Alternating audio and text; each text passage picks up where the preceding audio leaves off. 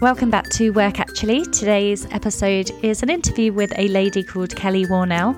Kelly is co founder of the Stunt Alliance, which is the world's first dedicated stunt agency. Essentially, they promote, protect, and engage action directors, stunt coordinators, special effects, and master craftspeople.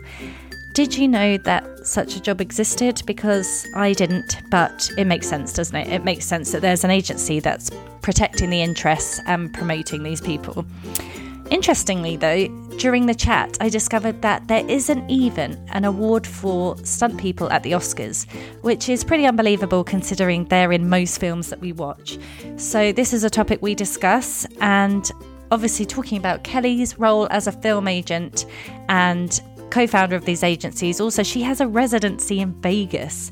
I mean, she also has a day job. I mean, what is what this girl can't do, I don't know, but it's a really, really fascinating chat, especially if you are interested in working in film.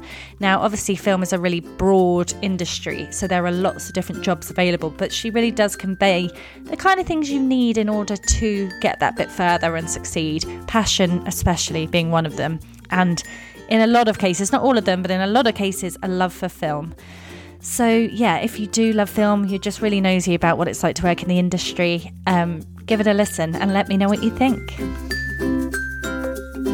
Please, Kelly, tell me, how did you get involved in setting up an agency that works with stunt people and placing them in films? How did this come about? I uh, I used to produce live stunts in the city of London. Um, so, for instance, for the release of the film The Sweeney, we we put on a um, a car chase and a bank robbery and in the snow and street fights and things like that. So when I say live stunts, I mean actually were happening on the streets and then filmed for DVD launches and that sort of stuff. And I found it really difficult to find stunt people because most of them have Gmail addresses there isn't like a i just assumed that there would be like a talent agency i suppose that would look yeah, after stunt doubles and you know if you want somebody to blow something up then there would be you know a button you could press or you need somebody to make you a sword or but but actually it is really fragmented. It's kind of all over the place and you kind of need to know somebody that knows somebody. Uh, but that was many years before and then I used so obviously I used to work in film behind the scenes with producing and, and putting things together. And then you get to know different crews for different things. So I worked with visual effects for a while and obviously as a stunt producer for a while. And, um, you know, the, the, the, it just didn't feel like there was a place to go. Mm. But you do become very close friends with obviously the people that you work with. Um, and I think that it isn't wrong for me to say that stunt people are, are a very different breed, I suppose. Well, they are being um, paid to be, you know, face. Yeah, they're adrenaline junkies. They're, you know, they're very interesting characters. They've got many stories, as you can imagine, but yeah. they are the unsung hero uh, of film and TV. I mean, if you look at things like the Oscars, for which I might add there isn't a stunt category, which I think is terrible. Mm. Um, pretty much every film that gets nominated, if you take away the car scenes from Mad Max, you don't really have a film. Just as an example, so so they're kind of um, they're not really acknowledged in any sense. So there is no representation. Uh, there's all sorts of horror stories about accidents where they've just been left. Uh, you know, medical bills not paid, responsibility not accepted, and so on. And I have a real soft spot, I suppose, for people that I don't feel are treated fairly. Mm. I think I think that's fair to say, especially um, in an industry where there is so much money. oh yeah, yeah, yeah, yeah, yeah. So the stunt the stunt scenes tend to happen last after the actors have had the opportunity to do thirty takes to say the line wrong, and all the time you've got some poor lad or lass on the roof going, "What? Um, you know, am I going?" And they get like one shot. Um, so it always feels like they're a bit of an afterthought, which isn't fair because there are obviously some people that don't think that way, but it certainly, from my experience, comes across a little bit that way. And obviously, I stayed in touch with many of my um, my my friends from the stunt world. And then one day, our co-founder Ian uh, said to me, "Kelly, you know, I know you've done some work with management, um, representing talent. Would you consider representing me? And at the time, I was working with a Vegas show. Um, I, I, was, I had a full time job as a strategist uh, in the film industry. And I said, listen, if I'm reaching out to every film and every production and every TV show and every music video or whatever to try and get work for one person, then obviously once you're once you've got the job, then it's like what you know i don't really have anything else to do and there's all that effort that's kind of been put into it but only sort of once you're on a job for six months you're on a job for six months and and that's it. I said so unfortunately i'm not going to be able to put the time forward to be able to to be able to help uh, I said, but you know, keep me in touch, and if you need anything, obviously shout. And you know, just as a passing comment, I was like, and obviously, if there was lots of people, you know, and, and all sorts of different people that didn't compete with each other and didn't conflict, then then maybe we could look at it again. And then probably about six months later, may, maybe a bit longer, Ian said, "Right, well, I've got people." I said, "What?" and, and, he said, "Oh, I've got people. Yeah, um, you know, we've got a, an underwater." Coordinator, we've got, you know, a vehicular specialist, we've got horse masters. And I was like, oh, right, okay, so we're doing it then. And we did it. So um, you mentioned there because you, you think of stunt people, and I automatically think of someone, you know, rolling down out of a burning building or, or someone being exploded. But actually, there's so many different disciplines in that field from doing this research. And you know, real master craftspeople in certain areas, like you say, underwater specialists and weaponry and horse experts. And there's so many that you don't realize. Obviously, the level of skill needed is massive. Oh, it's unbelievable. So, um, one thing that we don't do, I should say, we have a network, but we don't actually represent stunt performers a lot of our guys have been stunt performers earlier in their career and, and you know occasionally do still do stuff but that you know they're sort of 20 30 years in uh, and they're no longer really performing they're more sort of designing the action choreographing the action right. overseeing the safety you know so in film there's something that is called the second unit which i won't go too much into because you know it's boring for people that aren't actually in the world of production. But the second unit is where um, is where anything like uh, action or prosthetics or anything like that kind of sits that isn't the main unit of actors so it's not the stars it's it, it's where it's where the other things kind of happen so right. our guys all fall under the second unit so we have second unit directors stunt coordinators um, assistant stunt coordinators. But then more specifically, we have like the, the science side, like the engineering side of stunt rigging, um, which is kind of when you see people throw, you know, thrown out of a building. It's the way that they fall with the wires safely. Mm. You know, we have we have people that sort of specialize and, and live in you know Bucharest up in the in the snow-capped mountains that can do the action with snowmobiles and um, and a lot of the time, it's how the camera sees the action. It isn't just, you know, performing, it's how you capture it. Yeah. So uh, we've got everything now that's from aerial coordinators that provides the planes, the pilots, the drones that produce anything that's in the air. Uh, and our guy Stephen worked on Dunkirk and Jurassic World, and he's, he's just done Bond. Blockbusters. Oh yeah, yeah. No, well, they all are. I mean, yeah. that's the other thing is that when Ian um, started putting people together, we kind of said, listen, there have to be people that are, you know, if there isn't anybody else with with talent agents, then they have to be like rightfully people with talent agents. They can't just be pals, mm. you know. So we went through a whole process of looking at different um, different people that wanted to be represented that maybe weren't quite there yet or didn't offer something new to the agency or competed too closely with uh, you know with one of the other guys. There's no point in having people up against each other that we're trying to get work for. So we've we've got the aerial stuff. We we have like i said we have horse masters. And i'm trying to think of it like so so troy things like that for example where you've got the the spear being thrown at the horses and you know the, the mass battles and things. So you worked in film you said as a film strategist.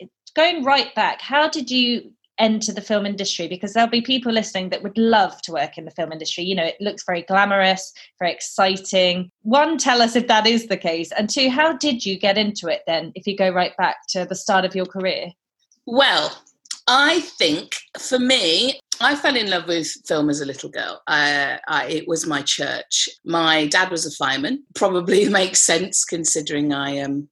Um, I have turned out the way I have, and uh, we used to have really special time where he had his days off, and I would really worry about him. You know, uh, not to get into the child psychology, but you know, I, I, had been on the back of the fire truck and seen my dad going into fires and things and thought it was wow. great. And I think then one day I saw Backdraft and I thought, oh God, you can actually die yeah, doing this. And, and, that really affected me. So um, whenever I had some spare time with my dad, he would walk me hand in hand to the cinema. And we would sit and watch a film and we would time travel, you know, we would be we would be with the dinosaurs or we would be detectives or we would be, you know, whatever. And um it, it for me it was sort of a couple of hours in the day where where you could be anywhere and be anything at any time right? So i fell in love with film as a little girl.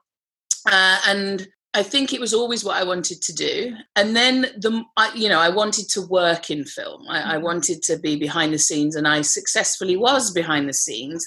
Uh, but then, probably back in 2008, 2009, I had uh, a small child, and my husband at the time had an injury playing rugby. Um, he had a stroke. He, he was mm. um, had a head-on collision, and I became a single mum. And uh, it's not possible then to to travel around the world and you know do six months here and three months there uh, and whatever else i needed to be able to do the school run. And so i explored for a while different options took on many different projects and then realized that because i know film inside and out that what i could do was understand an audience. And i could understand what if you have 12 re- films releasing at one time what it would be that would make you go and watch that film as opposed mm. to those films. Right. And then because of my knowledge of all of the different side of productions, I, I was able to kind of start looking at, at the mind of, of somebody and what would disrupt somebody's mindset enough to make them go that's the film i want to go and watch you know yeah and that's that's very interesting now how did you get into film then so you loved it as a little girl did you study film Yes, I went to university, and uh, that's a that's a story for another day over drinks. But I ended up doing the wrong course. Oh, really? Uh, so I wanted to go in and be a film director, and I went to an open day. And I think I can say this. I, I had a few too many drinks at the open day, um, At the open day. yeah. Well, no, no, I should explain really right. So my mum was a school teacher. This is going to sound terrible though, but there you go. My mum was a school teacher. She was very education, education, education. I always knew from birth that I was going to go to university because of that. I think. Yeah, it's drummed in. And I wanted to be a film director, and I'd been I'd done some stuff with Shane Meadows, who's oh, wow. he went to my college. Oh, and, really? That's incredible. Yeah, yeah, he was a bit of a hero of ours. And, what college um, was that? Stafford College. Mm. Uh, I, I, don't have a slogan to throw at you for that, but I'm sure it's still lovely. So I wanted to be a filmmaker. I wanted to direct. I wanted to write. And then uh, we went to all of the open days, but the, I, it was back in the days where you always used to take a best friend. Oh, you would yeah. take your best friend to your open day. Oh, you would definitely. do your open day, and then you would have a drink in the evening, stay over, and then you'd come back. So, so the university that I ended up at was so far away that we had to go the night before to get there in time. Okay, where was it? Day in the morning. Uh, Plymouth, Plymouth. So mm. very far away down, from where yeah. I was in the in the West Midlands, and um, and so we went the night before instead of going to go see where this story's going. yeah, and it, it, just it just got a little bit rowdy, and it ended up being sort of an all night um, adventure. Uh, and and I was uh, by the time it came to the open day, I, there was nothing left. I'll put it this way: I took a small bonsai tree with me that I had named Mr. Miyagi, and my best friend was with me, and we had coleslaw in our hair. So that that is true story. Um, you know and, the sign um, of a good night when you've got coleslaw in your hair. Yeah, yeah, yeah. and one contact lens. I had oh God, yeah. Yeah, so it was open day, and then took absolutely nothing in. I mean, absolutely nothing in. You know what it's like when you, mm. you know, all you really need is some salted oh. crisps oh. and, and, orange juice, and um, I, I just nothing went in. So I went home, and and my mum would sit and say, "So Kelly, tell me about this. Tell me about what were the teachers like? What was the course like?" And I was like, "Oh." Normally, I would have an opinion. I go, "Oh, I like this, but I didn't like this." But with with Plymouth, I had n- nothing I had nothing. And what you can't say to your mum at that age is, do you know what? I had a really heavy night. I can't tell you a single thing about the open day that I went to. So I, I over egged it. I was like, oh my, it's amazing. It's got the course is fabulous. It's you know, it's it's a really lovely time. And I talked myself into going to this oh, particular God, university. Really? And then I turned up on the first day and realized I'd enrolled myself into essentially what was a computer science, um, CGI, visual effects for film. Oh, it's a completely course. different discipline, really. Completely. It, it was a science. Yeah. Uh, BSc rather than a BA. And that's uh, a big clue. everyone around me could like talk to computers.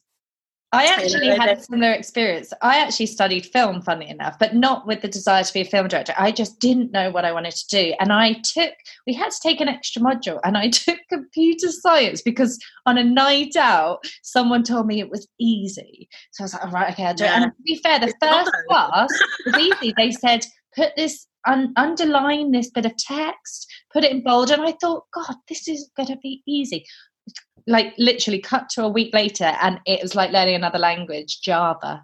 Well, exactly exactly. So i i then found myself on a on a course that i couldn't do. Everybody else around me was like and i was like I, I don't know any of this. Um, so i had to kind of make friends, I suppose, with people that could help me. Mm. Uh, so, I would throw, I would throw a, a, a great house party. Uh, and I worked as a PR in a nightclub. So I had certain barter skills mm. um, that I was able to get people to help me with. And but but even then, I kind of came out and like you know could create a designer saw wiring for Jurassic Park. And then you go and try and get a job, and they go, "Yeah, but can you make tea?" And so you, go, you stuck with this course doing VFX or, or, CGI. What what did you say it was called? The media. Uh, so it's called Media Lab Arts. It's a it's okay. a science, um, and it's sort of the the computer side of filmmaking. Yeah. Um, with sort of programs like Softimage and things like that. But by the time I got out of university, it it was so new at the time mm. that anything that you had learned had become kind of obsolete oh, um, because things move on. But also, I didn't make it all the way to the end of that course. I, I moved over to the the, the straight arts mm. uh, and film course, and start, weirdly started doing underwater photography. Don't ask. I mean, I, I was confused. I was a confused teenager. What an uh, experience, so though, that you had. Yeah, yeah, yeah yeah, and, and then then I decided I was going to be the first female deep diving underwater photographer. Uh, and I did uh, I did some work experience at the, the National Marine Aquarium, and then had the opportunity to go and work with a really top of his game um, underwater photographer, uh, just passing the equipment with tiger sharks. And then I realised very quickly that when I was in the water, that I didn't really want to do that. in the water. no. so um so so that was a no. So basically I think what I did was work my way around the entire film industry, going, Oh yeah, I'm gonna do that and then going, No, no can't yeah, do that. That will have put you in such a good position of understanding it. And also what incredible experiences to go from, oh my god, I'm on this course where I'm learning computer science to, oh my god, I'm underwater with the you know, one of the world's best underwater yeah frozen. yeah, absolutely yeah. frozen. So, yes, I think in answer to your question, it could well have been a bit of a process of elimination with me, I think. And also to anybody that's kind of, you know, listening and, and wants to know how to get into film. For me, I mean, there's some people that are just genuinely very talented, right? Uh, and they'll find their way. They'll find their way because what the world needs, what the film world needs is talent uh, and ability. I was not the person with the talent and ability. I was the person that didn't mind asking. I was the mm. person with the big mouth and the right intentions. Because bear in mind, as I told you, I love film. I, I love film. You've got uh, passion, which comes across now. So I think mine was more desire to work in the film industry to it's you know so it, it was a motivation and and just sheer being a bit cheeky you know trying to take the opportunities wherever possible mm. but i if if if a, if an adventure was ever presented to me and it was like oh that you know this is a sensible thing to do or this is a ridiculous thing to do yes or no it would always been the ridiculous thing that I would have said yes to. uh, and, you know, and because of that, I've lived a life filled with very extreme ups and downs, um, great adventures, great losses, and have learned along the way a few things that has meant that I can wear many hats. Mm-hmm. Um, and I think that that's, um, I think that that's, that's probably it. But I would always try and err towards the talented side.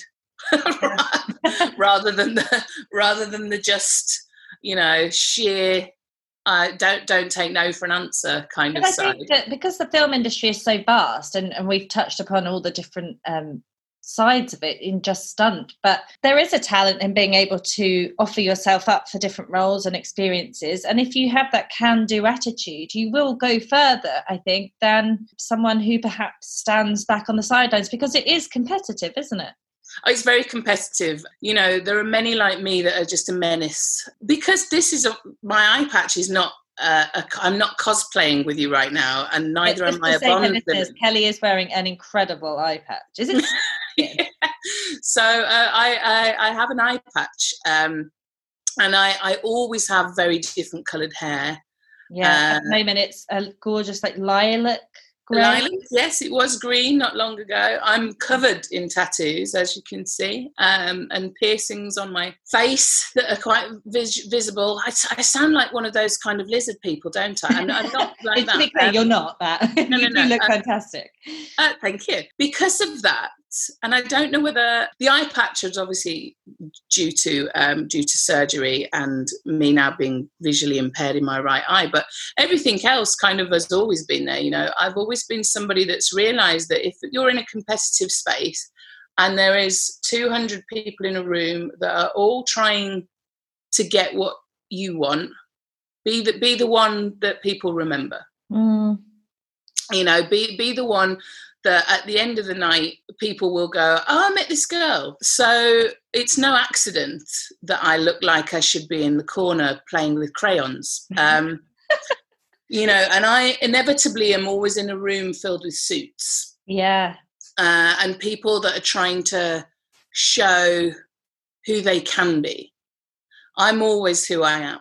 Yeah, there, there's never any, you know, I, I look like this if I'm at a meeting in Hollywood with the, you know, one of the studios and I look like this if I'm playing swing ball in the garden. I don't I don't change myself for anybody, and I think that that's an important message mm. um, for. Well, actually, I, I, did an interview with a lady yesterday who, like you, but in the world of sport, you know, just worked her way up and up, trying lots of different opportunities. And then she's a, a, sports broadcaster and went to Sky and found that she was being asked to change, you know, change the way she looked. No, about the knowledge. Job. Yeah, she realized quite quickly, this isn't me. I'm, I'm moving job. on. Yeah. If anybody asks you to be somebody that you don't want to be, leave the job. Mm. Um, because what you'll find after a very long period of being miserable and hiding who you truly are is that you've wasted a lot of time in the wrong direction. Mm. If people can't accept you for who you are, then they're not really worth your time. But yes, so it is no accident that I I look like um, you know something that's just popped out of a party popper. Um, that's a good one, actually. So, it's true it's though. Great. It's colourful. You're colourful. You're vibrant. You know, like you say, why be in a boring suit? You know, why no. be the same as everyone else? Well, well, listen, I, I don't say if you want to be a financial advisor, you, you, know, you want well, to why not? Uh, do you know what I mean? That you that you should have purple hair and face piercings and covered I think in you should. I mean, I don't think that there should be a problem with that, but I, I suspect if you're the kind of person that wants to do that, then you shouldn't really be looking like I look. But listen, if you work in the film industry, if you work in a creative industry, or specifically as we're talking about now, the stunt world, you don't need to you don't need to put on your church suit.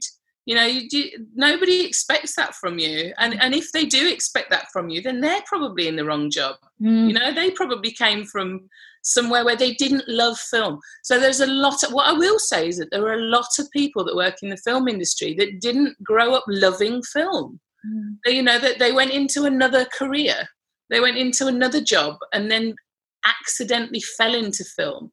I I was born knowing that I wanted to work in the film industry. That's never changed. You know that, that that's never been anything that I've ever questioned, uh, and because of that, I, I'm, I was built the way that I am. But you will notice that if you're trying to work your way up the film industry, there are a lot of people that you think, do you know what? You'd probably be better working in a bank Mm. or you know something else. But you Um, need, you need those people as well in an industry like that. you. You do. You do. You, if you had listen, if you had a hundred people like me working in a company, you'd never get anything done. because I, I will, I will wait for a thunderclap moment of creativity, or I will be thinking, how can we get one of our guys on this film, or how, who do we know that knows somebody that's working this way, or what can we do differently to make sure that our people stand up, stand out, and then with the second agency that we have, um, which is Screen Masters International, which represents directors, film directors, uh, producers, and, and writers uh, at the at the high end of the film industry, it's always the question of the other way. You know, how do we get this financed? How do we make sure that we've got writers for this film? Or this TV show that will push the button with the main distributors or the main studios, the Netflixes of the world, the Amazons of the world. So what I do, that there are many, many, many, many different hats that have to be worn. Um, but that's because we're we're you know ultimately we're small companies. You know we're not Disney. Talk us through a typical day for you then. Well, a typical typical day for me today. Um, we're we're actually auditioning for a feature film that we're shooting in July in London. How are you um, auditioning if we're in lockdown?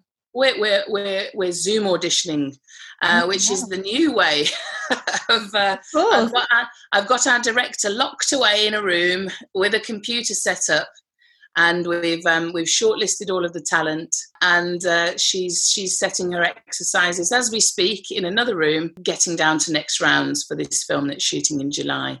And this Uh, is so- film that this isn't just something a, a writer or director you're representing. This is actually something you're involved in yourself. Oh yes, yes, yes, yes. So um, I'm I'm one of the exec producers on this film, and the great thing about this film actually, and the reason why I'm involved in not just uh, an agent capacity, uh, is that it, we're doing it. It was written during this time, and it was written during this time so that it could work with social distancing when it was being filmed, and it was written to restart the British film industry, give 30 speaking roles to unknown actors who will really have been suffering during this time Mm. alongside some you know some fa- fabulous sort of award-winning cast and, and, and crew that are kind of coming on board but the, the lovely thing about it and the, the thing that really tugged at my heartstrings is that the profits are all going to go to to charity at the end of it uh, and the director has financed this herself out of her own bank Oh wow.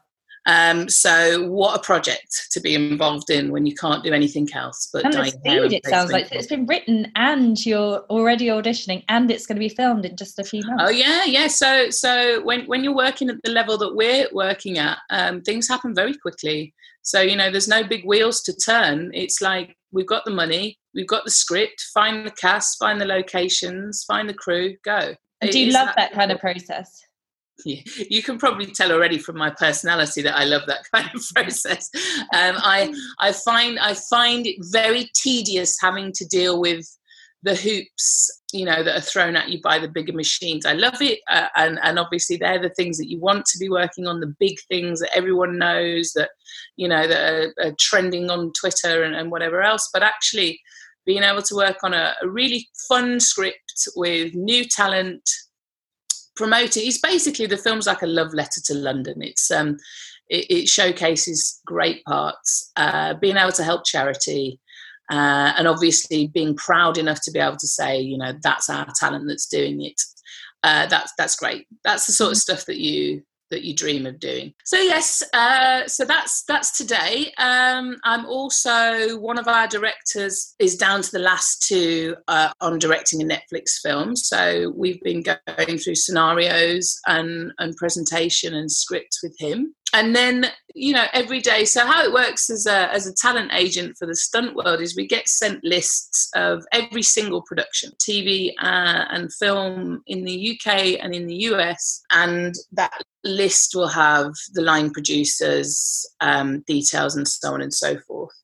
Uh, and that has a little bit been halted because obviously all of the productions are halted but just now they're starting to come back. So we'll we'll start reaching out um, and try and get our guys work although weirdly they were all on work and then it stopped and now we're mm. waiting to see when they can start again. So we have we're an all female agency oh agency. really? Oh brilliant. That i mean we didn't do that because you know we, we're burning our bras and hating men or anything like that. It's just the way it worked out because when i knew that we needed to to crew up because clearly i can't represent all of those people on my own i reached out to the people that i was most confident that had the personality to do what we need to do, that had the right drive to do what we needed to do.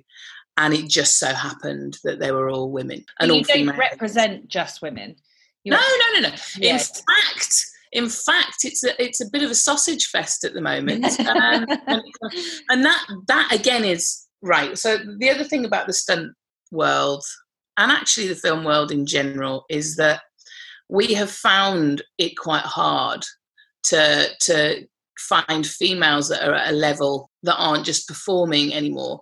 Because all of the other guys have got 20 30 years experience they've got hundreds of credits in film. And more often than not it's hard to find women that are at that level that have been given the opportunity mm.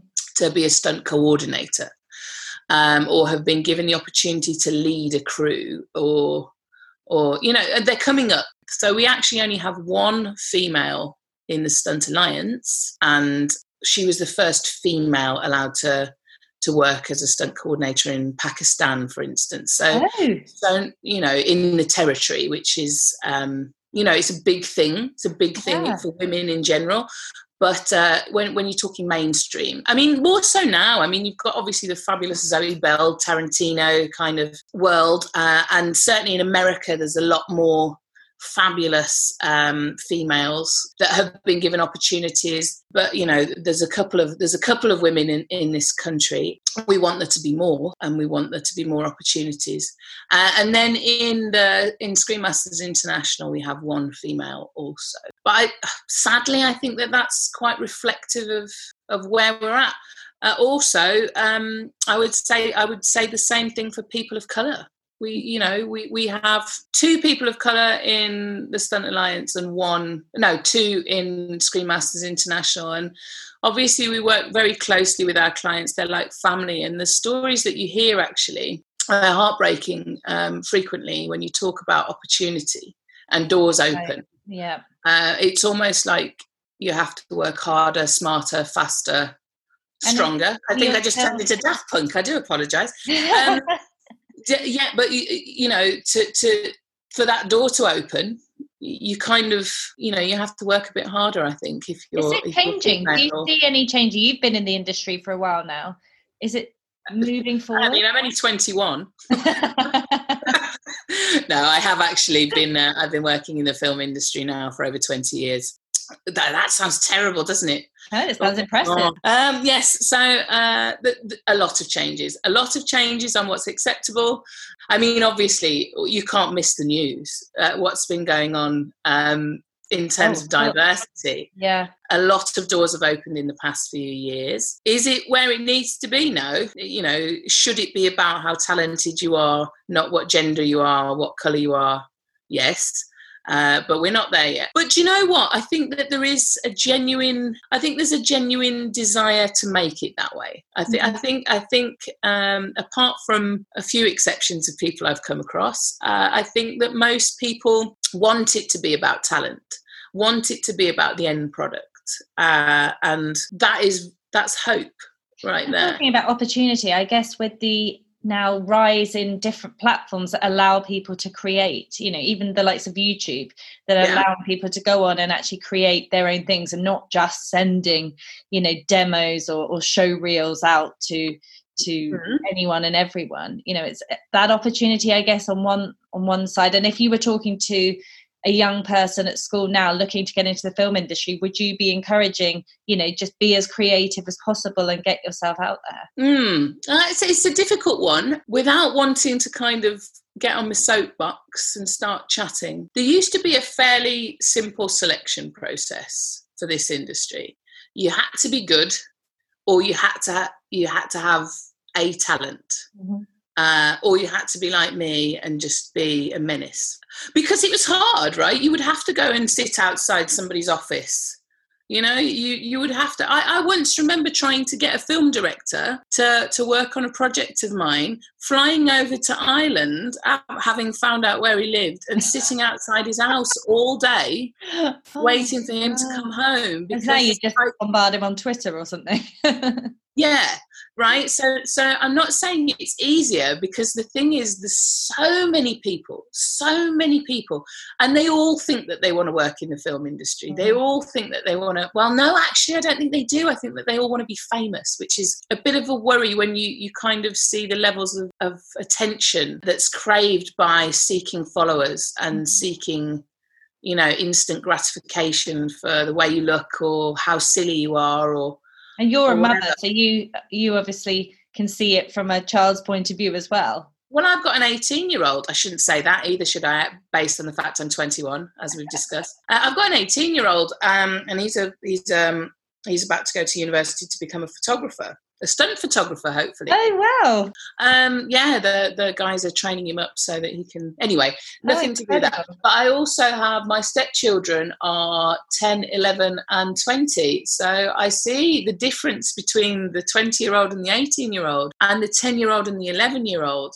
Um, and it's it's incredible. I mean, uh, I worry. I do worry. Uh, and i think that the the ability to be able to to be silly and to kind of look for attention on the internet uh, is something that good god if i'd have had tiktok when i was 11 years old i can't even imagine can you get it now? I really want to watch it. because once you've done it right, you can't. It's there. It's yeah. out on the internet. I mean, I was the person that used to have neon bows in my hair and used to sing when I was walking around Sainsbury's, like a musical. I feel like you still do nobody that now. Wants, nobody wants to see that. Do you know what I mean? And once you've done it, it's out there. I think that it's lovely for people to be able to make their own films and load them up and the really talented people you know hopefully will be found but there's kind of this big sea of nonsense mm.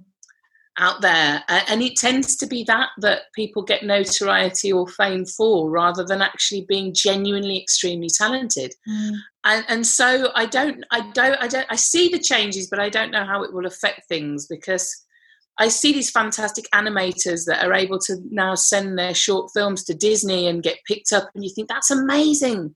That is amazing because that person might not have had a shot to get through that door before. But then, how do you find that in amongst six million videos of you know people doing TikTok dances? I mean, it's which is fine. It's lovely, and we all need that light entertainment now.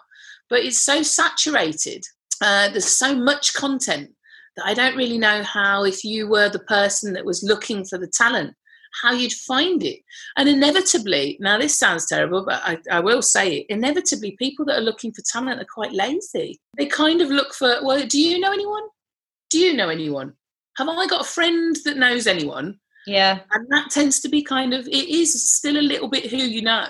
Yeah. Or who you trust or who you've worked with before. So would you suggest, I mean, you did a lot of just contact building, I guess, just putting yourself out there. You said you threw good parties, just meeting people, being open to just meeting people from different walks of life. And I think no harm can ever come from talking to people. Mm.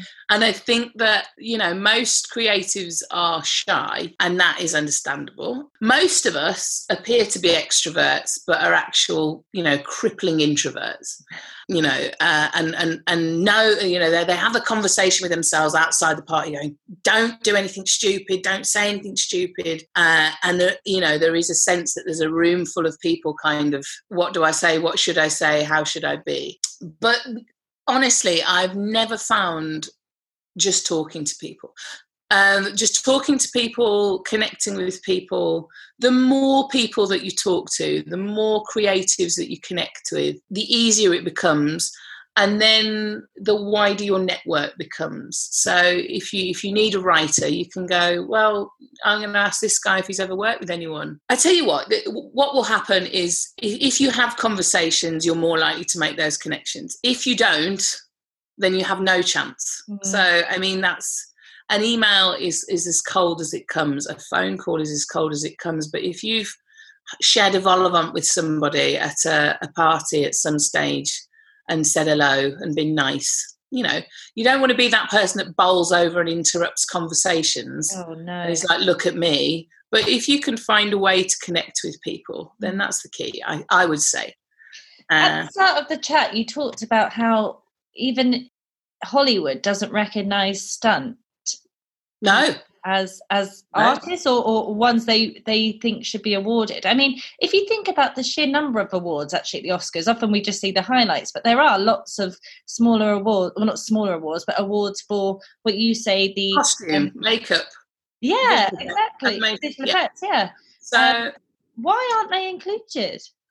Uh, everybody's got their own theories on this. Uh, I have mine, but I don't know whether I would dare to say it in an interview like this. Um, and I have had very frank conversations with people at the top end about it and been disgusted with the responses. So I will. Is I will. It that there's snootiness around the art? Uh, well, so there's all sorts of. I tell you the excuses, and you can make you can make your own mind yeah, up whether. Um, so the the first set of excuses were used to be uh, it ruins the illusion of film because when you're watching a film, you want to believe that it's the lead actor that's right. doing that um, and it kind of breaks the wall if you realize that actually the hero that you've been obsessing over isn't actually the real hero. Surely um, you could say that for VFX, couldn't you? It ruins the illusion. Well, and and this is why uh, I said this is one of the excuses because it is an excuse because you can't then have an award for visual effects, which obviously basically says that everything that you've just seen wasn't real. Yeah. So then so then it came down to kind of well we don't want to promote stuff that's risk based, right? That's dangerous that people I mean people die all the time.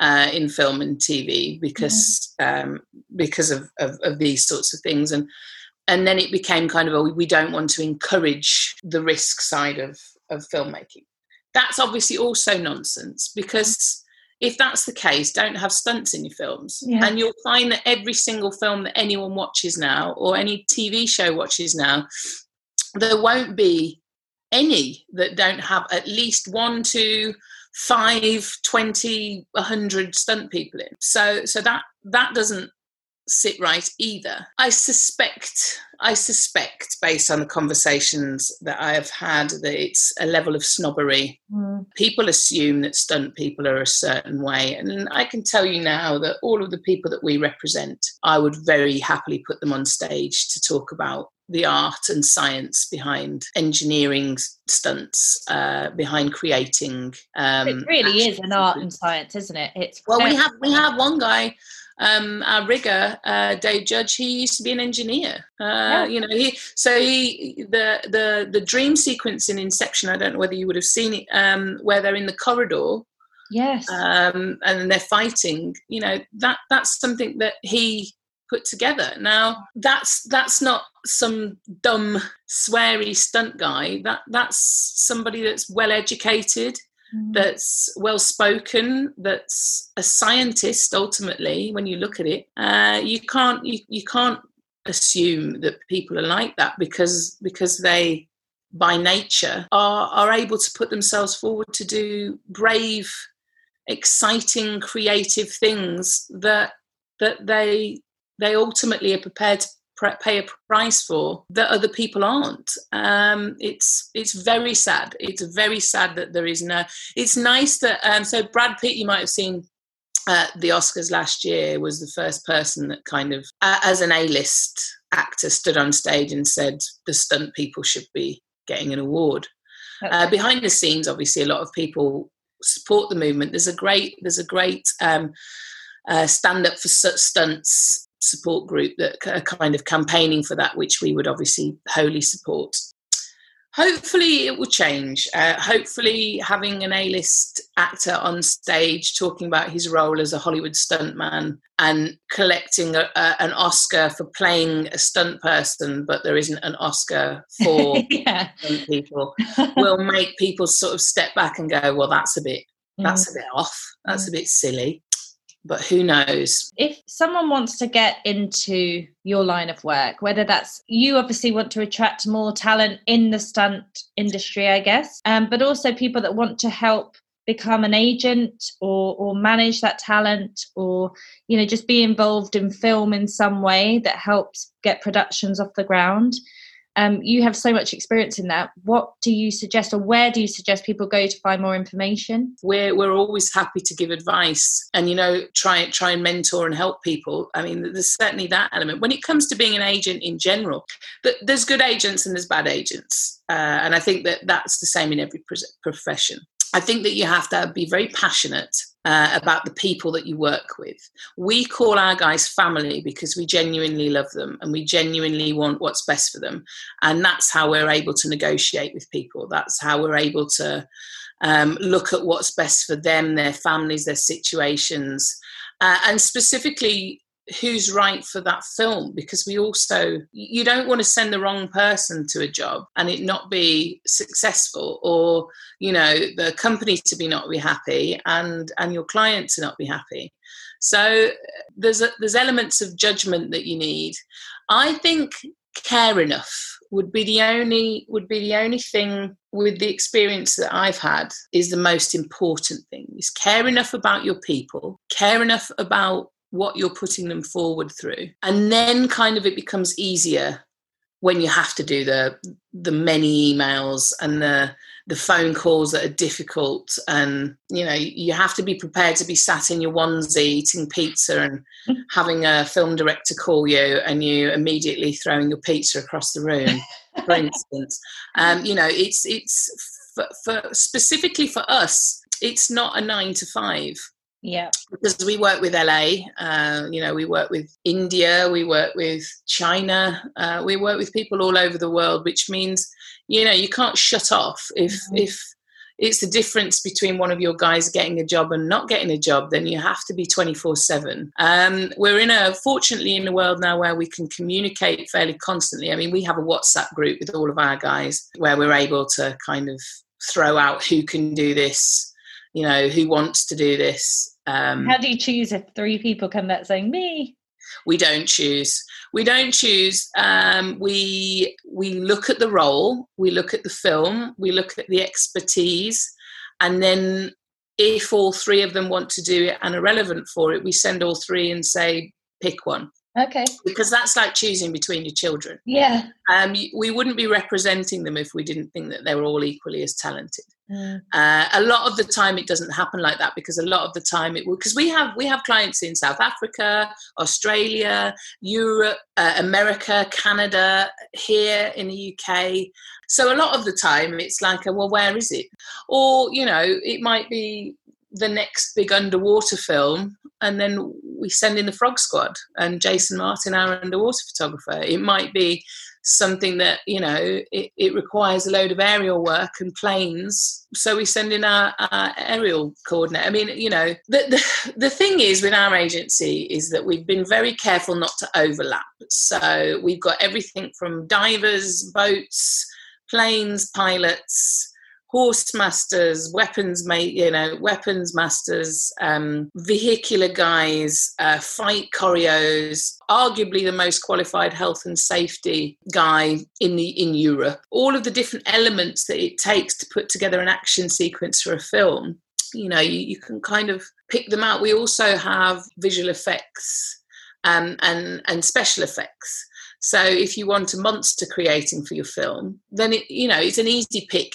But I don't think that that's the case with every agency. I think that that's probably how we structured ours, so that mm-hmm. we've always got an answer, and that you don't have that kind of oh god, but we've got ten people and they all could go for this. Who do we pick? We didn't want to do that because it's kind of counterproductive for our business model. You know, we we tend to have duplicates in case somebody needs. Do you get to travel to the different film sets? Do you ever go and visit and see them in action, literally?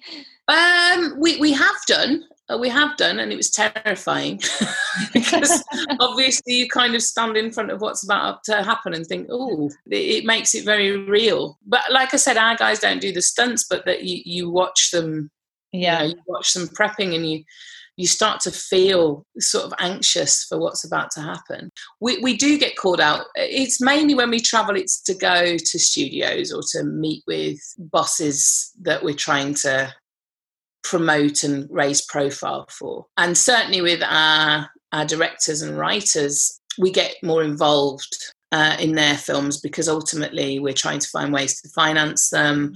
Uh, you know, we're trying to build the project. So we end up taking a kind of producer role in that stuff. So we're a lot more involved in the in the screen masters side. We tend to leave the leave the big boys and their toys to get on with with what they with what they do on the. And is that um, global travel, literally anywhere and everywhere? If, if that. I mean, they, they work everywhere. They work everywhere. I mean, I, I I'm always extremely jealous of our underwater team because you usually they get to go to lovely places like Mauritius and mm. Thailand and you know you'll speak to them and it'll be pouring of rain in london you'll, you'll be stuck on a commuter train with somebody's armpit in your face um, you know waiting to kind of yeah, of i haven't missed that at all nobody nobody's missed that right so uh, and then I'll be on the phone and be like, "Oh, so where are you?" And I, am just just laying on a beach in Mauritius, waiting for the shoot to start. And think, "Ah, oh, I definitely should have stuck with the underwater photography." yeah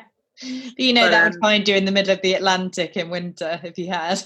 well, yeah, yeah, but I mean, I, they're very. I think that they're quite choosy, our guys, about where. where yeah, I know. It yeah. always seems to be somewhere with you know crystal waters, yeah, corals, and but then you know uh, sharks. So uh, fair play to them. Mm. You know, we've got some fabulous images of them just in the water, like surrounded by fins, and you think, no, no, no, none of that. Oh, it's been so great to hear more about um, not just the Stunt Alliance, but yeah, all the different things you do because you also have had residency shows in Vegas. Yeah. Well, no. So, so, so we we have one agreed in Las Vegas, which is fabulous. That's got twenty six circus, variety, comedy acts illusionists, daredevils. How did that so come forth. about? How did that come about? I did some work with some circus people who were going over to Las Vegas and were like, why don't you join us? You know, we, we could really use a producer to kind of have our side because, again, Vegas is another place where talent is not always treated in the best way, mm. shall we say. So I kind of went along and ended up producing on a on a small show. So I got a call some years later saying, uh, "We know that you're creative. We know that all of the acts really like you and respond to you. Could you have a think about writing one?" And they really liked that one.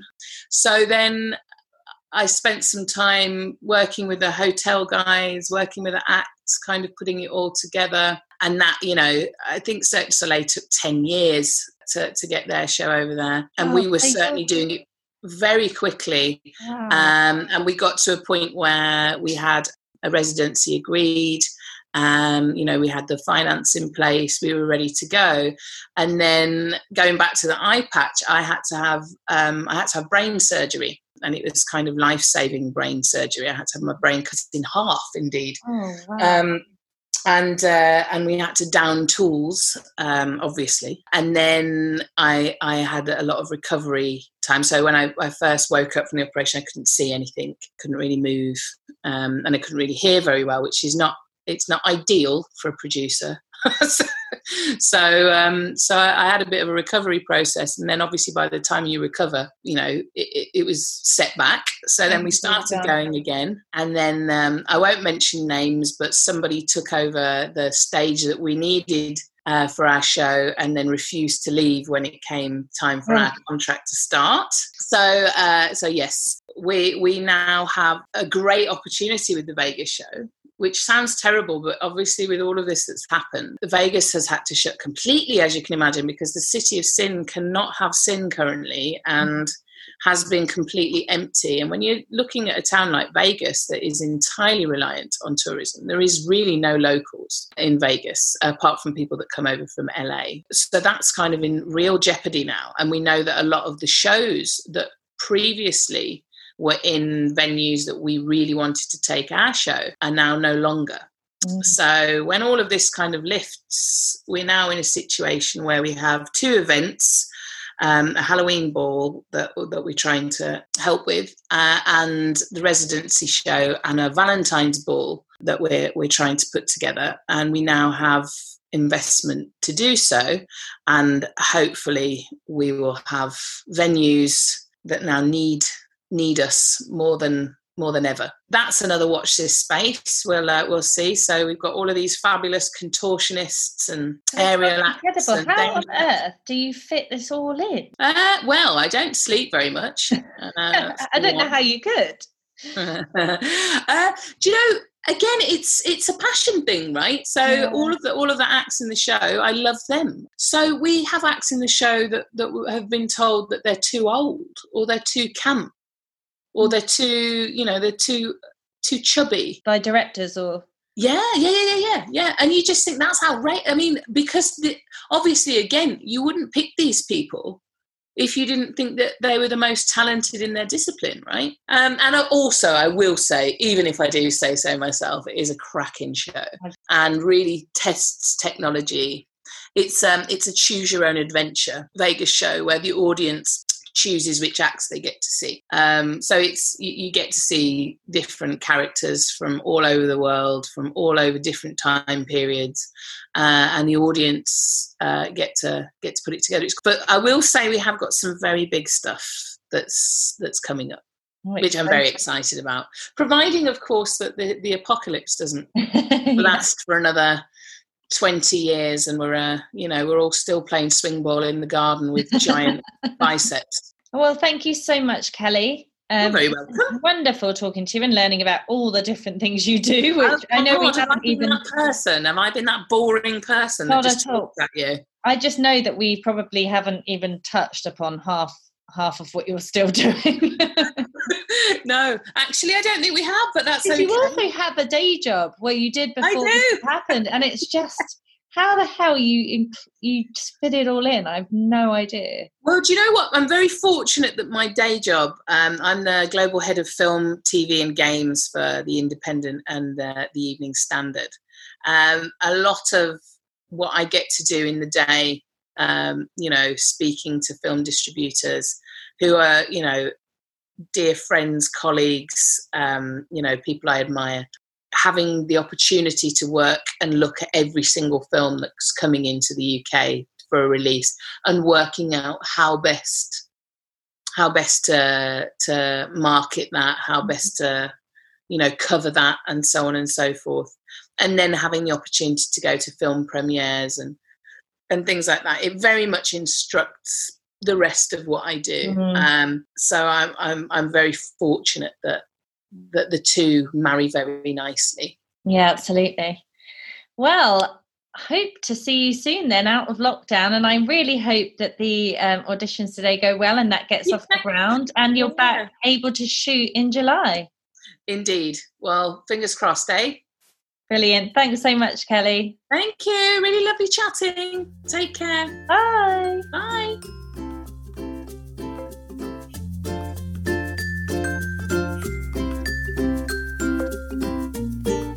Thank you for listening to that chat with Kelly. It was really fascinating from my point of view. I didn't know much about the world of stunt people and yeah, how little they're recognised within the industry for the talents that they have. So it's great that we've got people like Kelly and the work that she does in helping raise that profile and awareness and looking out for their interests. If you want to find out more information, do go onto the websites for the Stunt Alliance and Screen Masters International and reach out to Kelly on social media if you are interested in just chatting to her and finding out a bit more about getting into that line of work. Our next episode out next week is with the CEO of a charity called Petals. Petals is a charity that looks after women and families that have been through trauma or loss of babies in pregnancy or after birth. So, yeah, the chat is quite emotional at times and very moving and very important for people who perhaps know someone or have been through this experience in just learning a little bit more about what's on offer in terms of support. If you enjoy this podcast, it would be great if you could review it on Apple or Spotify or Android podcasts. And see you next week.